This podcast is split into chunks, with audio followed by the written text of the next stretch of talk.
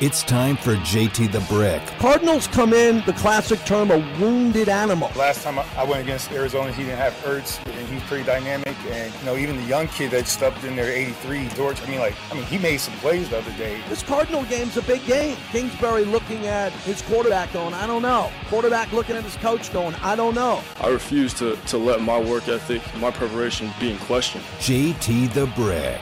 The Cardinals are playing for their life right now. It's an important game for both franchises. I think Raider Nation's got to show up big at Allegiant Stadium. It's got to be really strong. Everybody's got to be excited about this game. And what the Raiders need to do, I believe, is they have to start fast and they got to get Derek Carr going.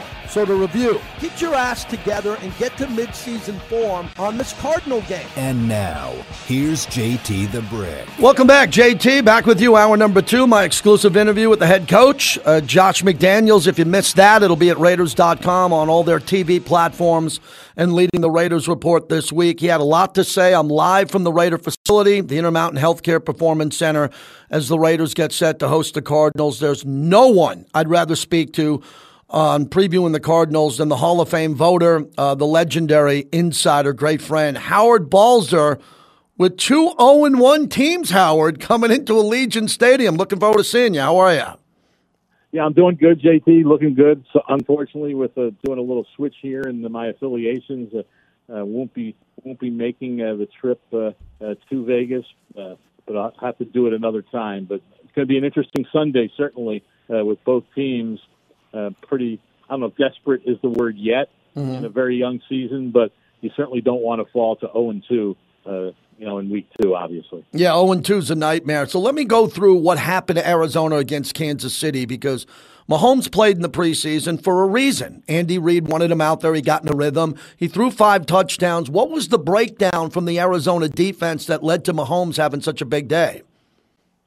It was a combination of things certainly a, a, a part of it, JT, was lack of personnel. The Cardinals went into this game with nobody, without a third cornerback. And that's a recipe for disaster when you're playing against uh, Patrick Mahomes. And, you know, their third corner played like nine snaps in the game. They were using linebackers to cover wide receivers at times. And Patrick Mahomes is going to find that and make plays. So that was that was certainly a part of it. And then uh, a lot of the coaches and players were talking about it this week about communication issues, and that guys were either lined up wrong, the plays were coming in slow, uh, that you know they had a new guy ca- relaying the defense, Isaiah Simmons, who is in uh, his third season now. He's got that green dot on his helmet. And when asked about Simmons, because Simmons even acknowledged yesterday that man, that was a big adjustment. You know, having to be ready on that, do that every play, and uh, have your head you know, head totally in the game to be able to do that and get everybody lined up. And so, but coordinator Vance Joseph said it was everybody. It, it wasn't just him. He didn't play that. He didn't play well, but you know we made made mistakes on critical situations, and the game just got away from him. But a big part of it, JT, mm-hmm. was that the offense for three quarters basically did nothing. They had one touchdown drive and then very little after that. So if you were able to at least score some points, hey, you're going to give up points, obviously, when you play the Chiefs. But you better be able to be close to matching them if you want it to be a competitive game. And you see the final score, and it, it wasn't pretty, but it was even worse than the final score. It was 37 to seven after three quarters. So uh, the the offense really has to pick it up. And there were a bunch of reasons why why you know why they played like they did, but you know they they say it'll be different this week, and we'll see. The, the weird thing, JT, is that this team now. I know it dates back to last year, and some players like Kyler Murray says, "Well, that was last year. New team, new players, all that." But the Cardinals now have lost six consecutive home games. Last five of wow. last year, and now this one last week. However, last year they were eight and one on the road, and a lot of the games they dominated teams on the road. So, you know, we'll we'll see. I, I, I think they're going to play better, but the question is obviously they're playing a Raiders team that has a lot of weapons, and with Davante Adams and Darren Waller and Hunter Renfrow, I mean, they're going to be matched up against that compromised secondary, which, by the way, might not have one of their starting safeties now, Jalen Thompson, who suddenly showed up on the injury report yesterday with a toe injury and did not practice yesterday or today. So that that secondary is going to be even have have fewer mm-hmm. fewer bullets in the chamber, if you will, than they had last week. Hall of Fame voter Howard Balzer, great friend of the show, kind enough to join us to preview the Cardinals at the Raiders. So your perception when you're on NFL radio on Sirius XM and you look at the Raiders' offensive line, knowing that Kolton Miller got beat badly by Mack and they're playing seven. So I just talked to the head coach on this they're going to stay with this rotation. They they don't believe that they have their five set, and they're going to rotate some young guys in. And I don't know. A, a, lot of people aren't used to this. You've been around the sport a long time, but I think that's the issue that the Raiders have until they're set with their best five. What should the Raiders be concerned about with this offensive line going up against the pass rush of Arizona? Well, the problem is the Cardinals right now uh, don't have much of a pass rush, and they have some young guys that they're hoping will develop but they don't have a Khalil Mack.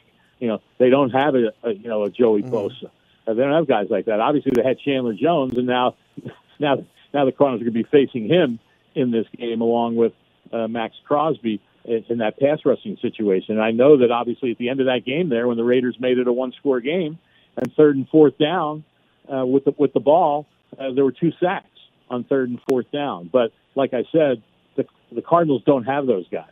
Now that doesn't mean that a Marcus Golden or a Victor Dimukeje or some, one of their young guys, Dennis Gardeck, they can get to the quarterback, but it's not it's not the consistent level that you get from some of those other guys mm-hmm. where the where the offense truly has to account for their presence. And so that's that's one of that's one of the issues too with that Cardinals defense, and they're not great against the run. I mean, the crazy thing is, is as as off as Patrick Mahomes went, JT in the first drive of the game, on these first three carries, you know, Clyde Edwards-Helaire, the Chiefs running back, ran for 32 yards on three on three running plays. So I wouldn't be surprised if the Raiders see that. They they just come out and hand it to Josh Jacobs. Obviously, they'll mix it up with the with the passing game too. But if you can run it like that, then you're going to avoid those down and distance situations that can lead uh, to some of the sacks. So it's a it's a tough matchup uh, for the Cardinals and we'll see, we'll see if, if they're capable of you know playing better. The one thing on offense, they do get Zach Ertz back, who played last week but was on uh, what he called a pitch count. I don't know why you wouldn't call it a snap count because mm-hmm. this is this is football, not right, baseball. Right. But uh, but he you know he he was not totally healthy. Uh, they he he says he's totally healthy now, and that should help the offense and the passing game and and we'll see if Kyler Murray and everybody else if they can just just be a lot more consistent on offense than they were last week. Hey Howard, what's the perception of this team? I mean, Josh McDaniels was blown away that they were eight and one on the road. I am. That's a remarkable, remarkable record. Eight and one on the road. The first team to ten wins last year. What's the perception in the organization since they put that clause in the, I call it the video game clause, into Kyler Murray's contract and they pulled it out because it embarrassed him? And now I'm just sensing having a national show and being around the league that a lot of people don't think the Cardinals are the team they were the last two years. Is that a fair perception? How do they turn this around? Well, it's a great question because right now it doesn't appear that they are, at least the team that, that they were. They're closer now to the team they were at the end of last season when they could hardly win when they were very banged up on offense. You know, they didn't have DeAndre Hopkins at the end of the season. They don't have him now because he's on the suspended list.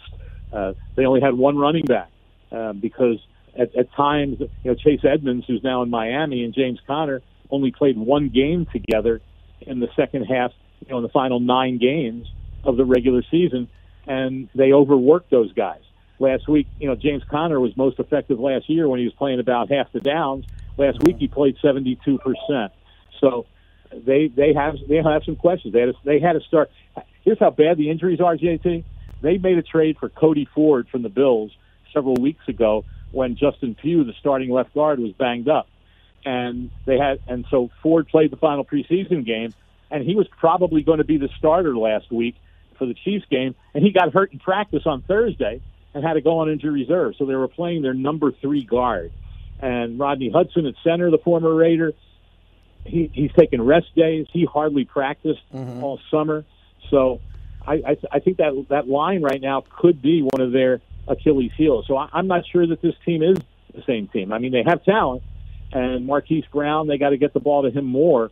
But it's it's it's tough to be consistent, especially if you have some questions on that offensive line. So um, everyone's intrigued in Phoenix to see if they can at least turn it around and play better. But they, like like you said, I think everybody's right. There's a lot of questions about this team, and it's you know they can they can fall into a hole pretty quickly because after this game on Sunday, the Rams come in yeah. the final week, uh, the following week, I should say. So that and everyone knew that was going to be a pretty daunting first three games of this season.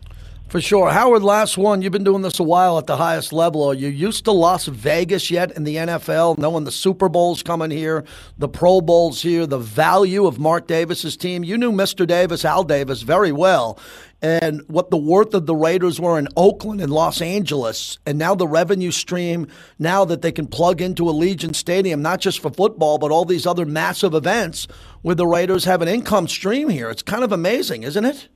It, it really is and especially when, however many years ago we want to say it was, 10 years, 15 years. I mean, I think if you worked in the league office and even said the name Las Vegas in the NFL office, you might be in danger of losing your job because it was, it was just anathema to even consider that there would be a team in Las Vegas. Now, of course, you got you know all these all these different teams, and it's a it's a totally new world. Obviously, not only in football but in professional sports and and the revenue stream, like you said, is pretty incredible. And JT, you know this. I mean, I lived in Vegas for a year and a half back in the nine back in the mid '90s when I was working national radio, and I moved mm-hmm. from St. Louis, moved back to St. Louis when the Rams moved. But one of the things was I, I loved being there, but there was basically no sports. You know, they had the minor league teams and all that, but that was about it. Man, if they had all these teams back then, I never, even with the Rams going to St. Louis, I wouldn't have moved back because I think it's a great place to be and it's just a great atmosphere, and, and and the Raiders are you know starting to capitalize on it, and I think uh, I think the future future is good for them. We'll see we'll see how consistent they can be with Josh McDaniels as the head coach. It's always always tough when you have change and you're look you know figuring out a new way of doing things, but he's got a quarterback this time, which he didn't have when he was the head coach in Denver, and I think that'll probably bode well for him. So yeah, it's it's a whole new world whole, whole new world with the gambling and everything else being yeah. legal all over the country. And so um, all, all the leagues are taking advantage of it. And now, not only, heck, these teams are making money on gambling. yeah. Fun, funny how the perception changes when you can make money off it, right, JC? For sure. I'm disappointed I won't see you. I was going to reach out to Cookie Jaw and get some karaoke going for us, so we'll have to do it a different time. Yeah, I guess we'll have to. Uh, yeah, so he, he was he was my go-to guy for many many many many, oh, many no late doubt. nights in Absolutely. Vegas when I was there. Hard hard to believe it was it was what was it, 27 years ago when uh, when I that, that I was there. That's boy how time flies. Talk to you soon, my friend. Thanks for the preview. My pleasure, JT. Take care. Howard Balzer. That's a deep dive into Arizona. Okay, let me absorb that for a second. He's a Hall of Fame voter, Sirius XM NFL radio. That guy's forgotten more about football than I'll ever know. And sounds like Arizona's a mess. He said they can't run it, they have no pass rush, and they went into last game with only three corners. So they're in trouble. And he talked about the Ram game coming up next. Raiders on the road to Nashville. I'll be traveling with the team to Nashville. Is it do or die? No, it's not do or die, but it's a big game. Winner move forward, loser go home. This is a very important game for both franchises. And the Raiders, it's kind of a new regime, new GM, new coach. We know the issues they have. We know that they locked up the great players on this team. But Arizona had a window. They had a window to win the Super Bowl the last couple of years, clearly, as a playoff team. It sounds like the window's closing. And they're not very happy out there in the desert. Very interesting to hear what Howard said. Got to go win this game, Raider Nation. Seems like Arizona is not at 100% and they're a vulnerable team. Passionate Raider leading off the hour here on the flagship. Go ahead. Good afternoon, JT. Yeah, man, that that that that's that's kind of puzzling about Arizona, but you know, it kind of comes back to bite Kyler in the butt from all, everything that he had going on through the off season to not come out this year and get paid and have to deal with this, you know. But but just after listening to a couple things that I've heard about the the game this past week, you know, with with some of the people saying Renfrow wasn't running his routes all the way through and whatnot, you know, and and just from being around the game, going with my key, you know, you're not going full speed, you're liable to get hurt. So You know, I don't know what's going on. I kind of was curious why Hunter wasn't named the captain. He was the previous two years, and then now this year he's not. So I don't know, man. You know, I just I just want to see Hunter do good and and whatnot. But you know, and then listening to Derek's interview again after the the one you just played, you know, it's like sometimes I just wonder why does he feel that he has to tell us so much? Like some things, it's like we don't need to know. I don't need to know Josh called you and all. I mean, you know, the the the, the plays are the plays, and I could see one thing that, that that that will not give me the benefit or will not let me give him the benefit. JT is you've got guys, all the guys you're throwing the ball to, you have come you have been playing with, so you don't have anybody new that you're throwing the ball to. De- Davante, you you say you guys are this and this, so I don't understand why the offense has to be so complex to where he has to be like we have to go into biology to pass the ball. So you know, I just hope this weekend, you know, going against a battered Rams, uh, a battered uh, uh, Cardinal team, JT, really come out and, and we don't barely win this game, man. Because if we just barely win this game, I don't think that that's gonna that's gonna make Raider Nation happy, man. I don't We care. to I don't care. I- I just need a win. Passionate- business passionate, they need a win. is licking their wounds right now. And if Yeah. we can't do that, and Josh goes down 0-2, this team goes down 0-2, JT, it's gonna be rough, man. And you know I'm always pulling for the win, man. But just some of the stuff I'm hearing, man, it just got me scratching my head, man. And I'm hoping it's not what it is. But hey, let's go out and play the game. We can can't do nothing to the ball's height, JT. We Well, you seem you seem you appreciate the call. Thank you. You seem very concerned. You seem very concerned, and uh, you know you're a fan. You're very up and down. You're very, and I'm fine with that. I have no problem with fans who are going up and down and are emotional. That's what sports talk radio is. I wouldn't have a career. I wouldn't have a job if it wasn't for emotional fans, and that go back and forth, back and forth. That's what happens. They're doing it in Denver. Uh, they're doing it badly as we speak right now in Dallas. That's the only thing I can tell you from being in this building today and being in here a lot is that there's no panic. Josh McDaniels is cool. They got a plan. They're going to stick to the plan. No matter what the record is, what happens early in the season, they will stick to this plan. They believe it's a winning formula. And I think most Raider fans understand that. But you'd like to get off to a smoother start and go one and one. I agree with that. Uh, Raider Dave in Denver. Always appreciate your calls, Dave. What's happening? Hey, thanks. I appreciate that. Uh, you know, I, it's going to come down to if Parham is going to be the center, which to me it looks like it will be. His communication of picking up blitzes and Carr's communication of seeing the corner blitz come because I just watched that game and that's a lot of what Cardinals did because they don't have the kind of pass rush just like your previous guest had talked about. So that's going to be a real a real critical thing to go ahead and be able to pick those up and make them pay for it. And I think Carr can do that. I'm just worried about the communication on the line. And I agree with you that you know having a couple other subs come in, how does that communication work with newer guys coming in that haven't been there all game and can recognize, read, and recognize what's going on? So I certainly hope they don't uh, bring two guys in on the line as often as they did last time.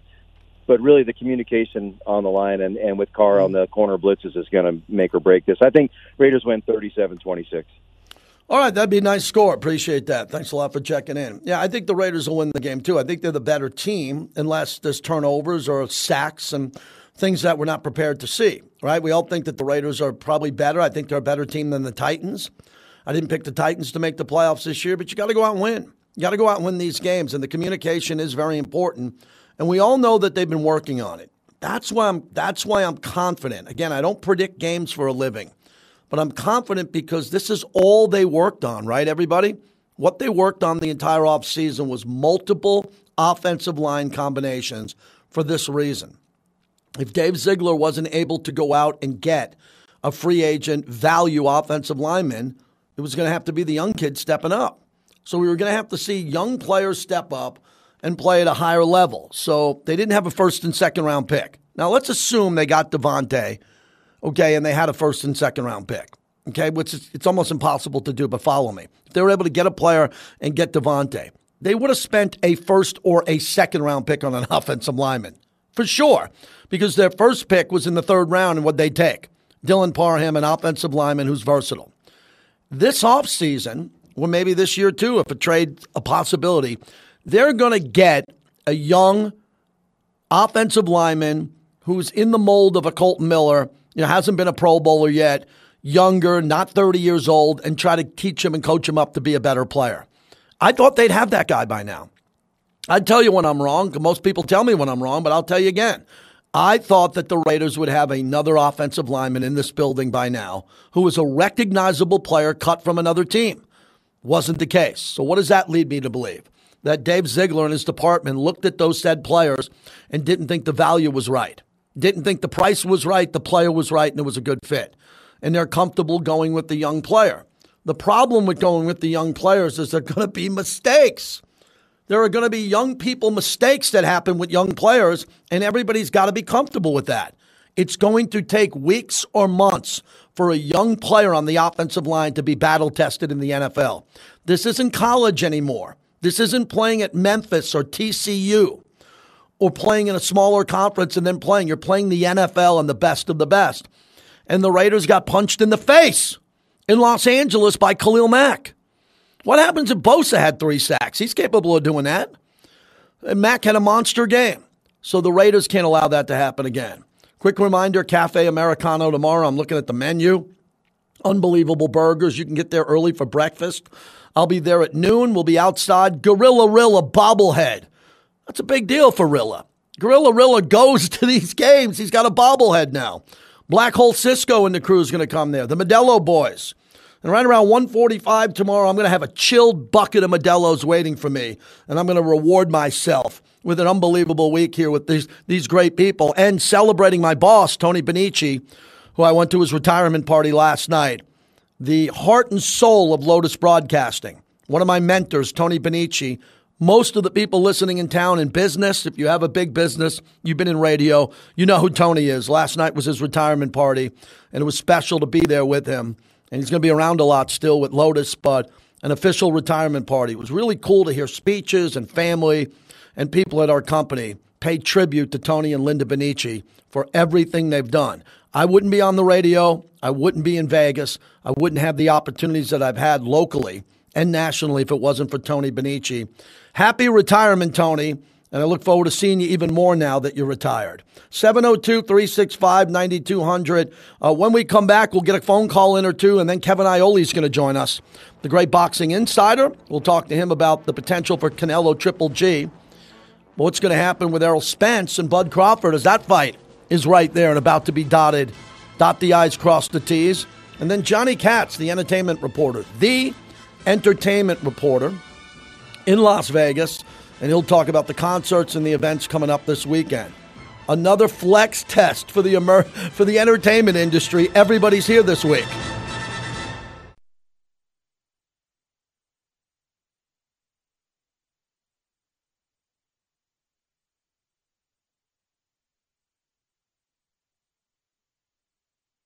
Renfrow again in motion, right to left. He's lined outside of Adams in the gun on first and 10.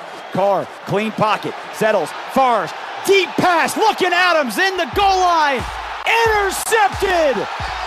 Asante Samuel Jr. takes a knee in the end zone. Jason Horwitz on the call, Raiders play by play voice. He'll join us live from the Torch on Sunday. What a lineup we got at the Torch on Sunday. Please come out and enjoy what we do on the pregame show. We're brought to you by Meetup Vegas. Happy National Double Cheeseburger Day. Order now for Las Vegas delivery next week. The best of Las Vegas. It means something. It's the meat hookup. Go to meetupvegas.com, put JT Brick into the checkout, and get the meat hookup that I give to friends here around the city who love the deal. Love the deal, and don't wait in line at butchers or grocery stores ever again. The gourmet ground beef, 60% brisket and 40% chuck, 7 pounds and 14 pounds available for $70, man. Inflation's a big deal at the grocery store. Check out my meat hookup at meetupvegas.com. All right, Steve, you're up next. Thanks for holding. This is Raider Nation Radio. Go ahead. Hey, JT. Uh, first time caller. I've been listening to you since the Jim Rome days. Really happy for your career and everything. Glad to Thank you. If the Raiders going to move to somewhere, it'll be, you know, where you're at in Vegas. I remember you taking all those trips back down yeah. from the Bay Area after the games. So, uh, Thank you. Anyway, um, you know, I was heard, heard you asking about the Amazon thing mm-hmm. tonight. If you go uh, in your portal, you can actually click a button that says record game. So if you could get to that, you could record the game and see the game after the show. It's just kind of hard to be, you know, on that media blackout, uh, you know, mm-hmm. when you're out and about. Okay. Uh, I just wanted to say, you know, um, I'm a firefighter out here in Denver, and uh, I had to work on Sunday, and I got absolutely hammered by donkey fans at, at work. So I was, uh, you know, they actually made apple turnovers for me for dessert. So, um, you know, it was really cool to go to work yesterday and hammer them back. You know, we have a big uh, yeah. flag at our flag at our firehouse that says uh, Broncos Country, let's ride. I ended up changing it to Broncos Country, wide left. So mm. anyway, um, you, know, you, did that at the firehouse with all yes, those Bronco firemen. You were able to mess with the flag. Yeah, absolutely. I mean, we hammer each other all the time, and me being Good. a Raider fan here, you know, in Denver Fire, it's uh, you know, it's a target-rich environment. So, yep. um, anyway, real quick, you know, give me the key to the game. I got to run. I got to guess. Give me okay, the key to yeah, the victory. I, am going to say, you know, uh, just uh, you know, staying with uh, you know the thought pattern of you know the philosophies and you know not getting all riled up like all these Raider fans are. And, you know, let's just see what these guys can do. So I got the Chiefs tonight too, as well. So okay, thank you, appreciate it. Thanks for the call. Wow, you know, I, I still don't know who to root for tonight. I don't root for other teams here, but if Kansas City wins, they're off to the races, everybody. If Kansas City wins, they are off to the races. 12 13 win team. And if the Chargers win and they could beat the Raiders and the Chiefs back to back, man, in the AFC West, they're kind of off to a hell of a start, too. So We'll get into this tomorrow, too, as we do the live remote at Cafe Americano at Caesars.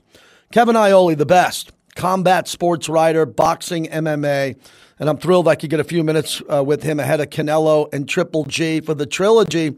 Kevin, you've been to the other ones. How excited are you to see the trilogy come to an end here? How are you?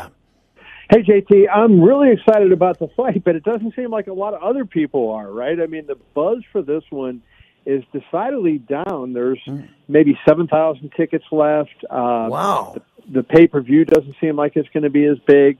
Uh, the fight itself, I think, is going to be sensational, and the intensity uh, between them. They just finished their uh, face-off just a, a few minutes ago, and it was really, really intense. Uh, the two guys the first fight they didn't have a hard feeling for each other. They were just competitors.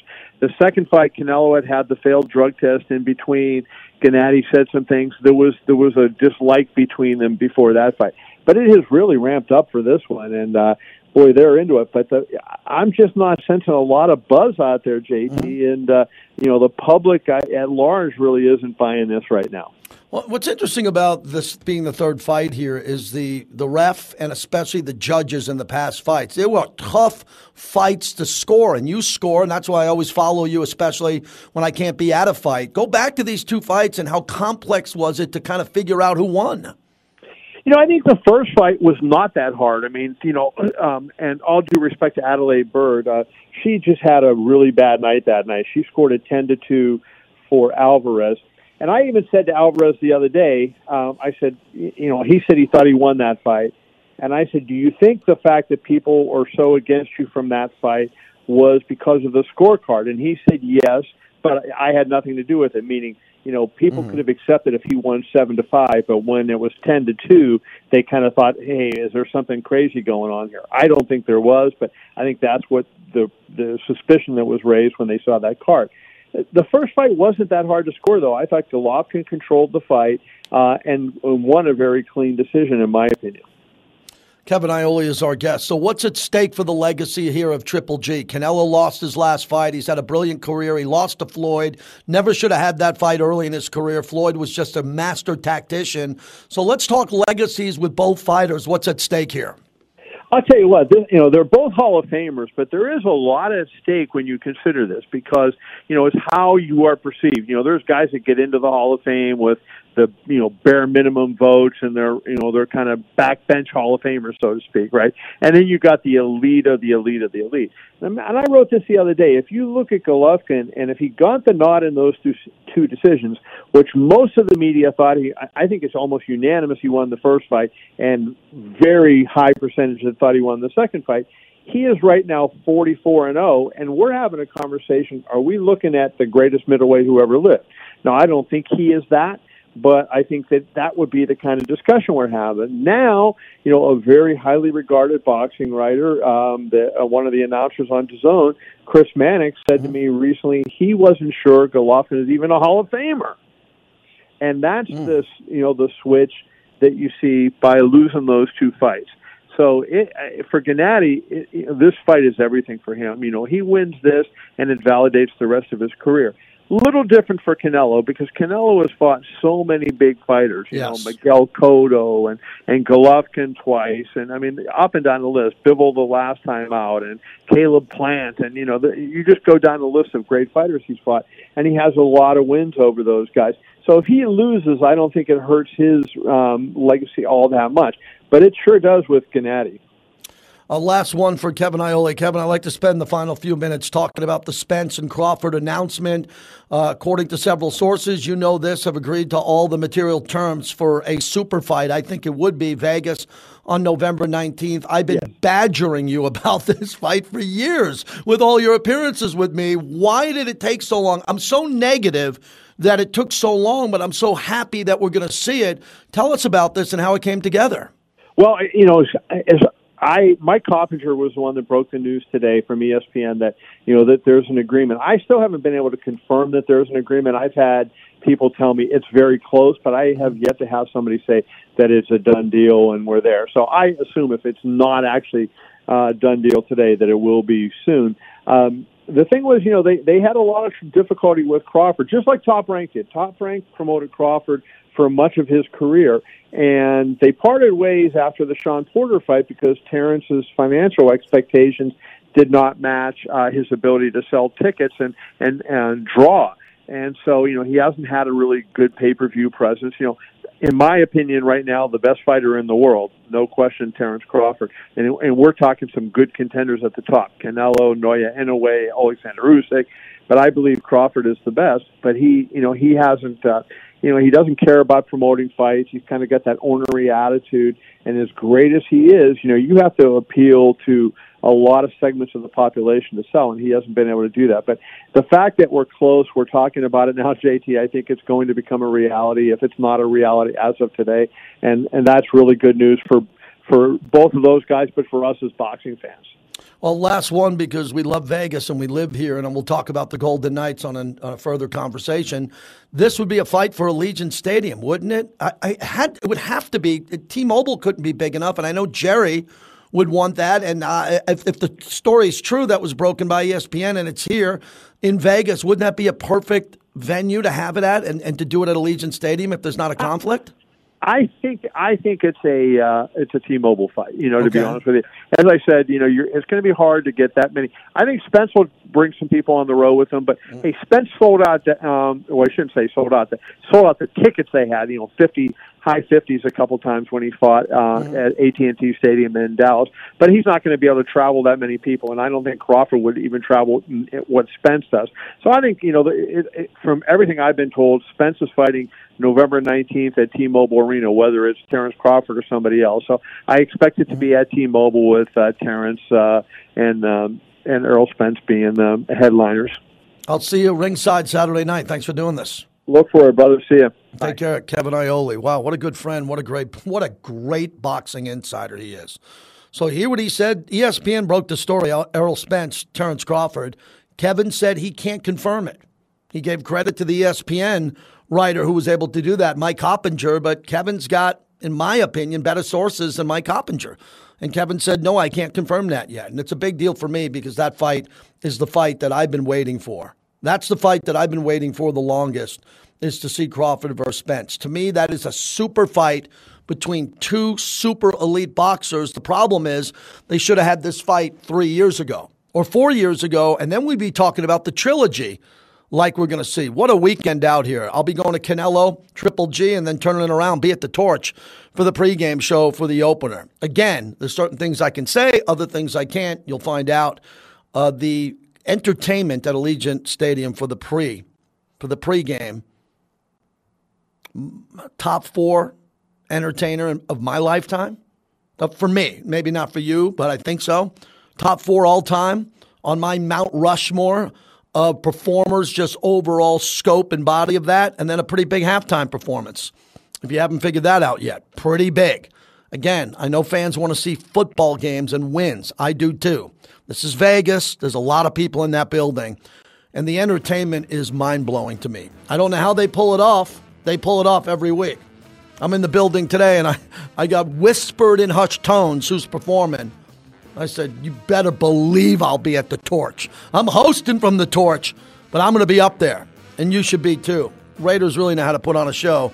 Now let's put a show on the field and go win the game. Johnny Kats from the Review Journal coming up here in a minute on what's happening around town before we wrap it up.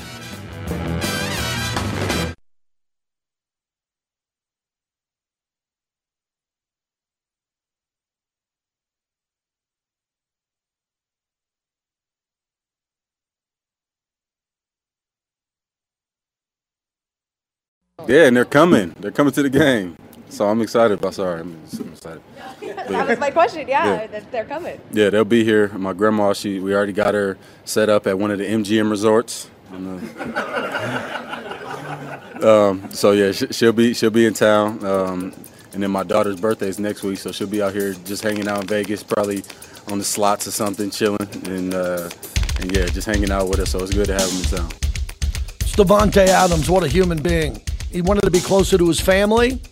You imagine him lending money to his family to play the slots and to see this life that he has out here? What a great player. I can't wait to watch Davante play in real time. Welcome back, JT, with you. Johnny Kats joins us, our great friend from the Review Journal. And Johnny, I want to begin and uh, the loss of your colleague at the Review Journal. Tell us about your friend Jeff, your relationship, and what he meant to you. I feel so sorry for your loss.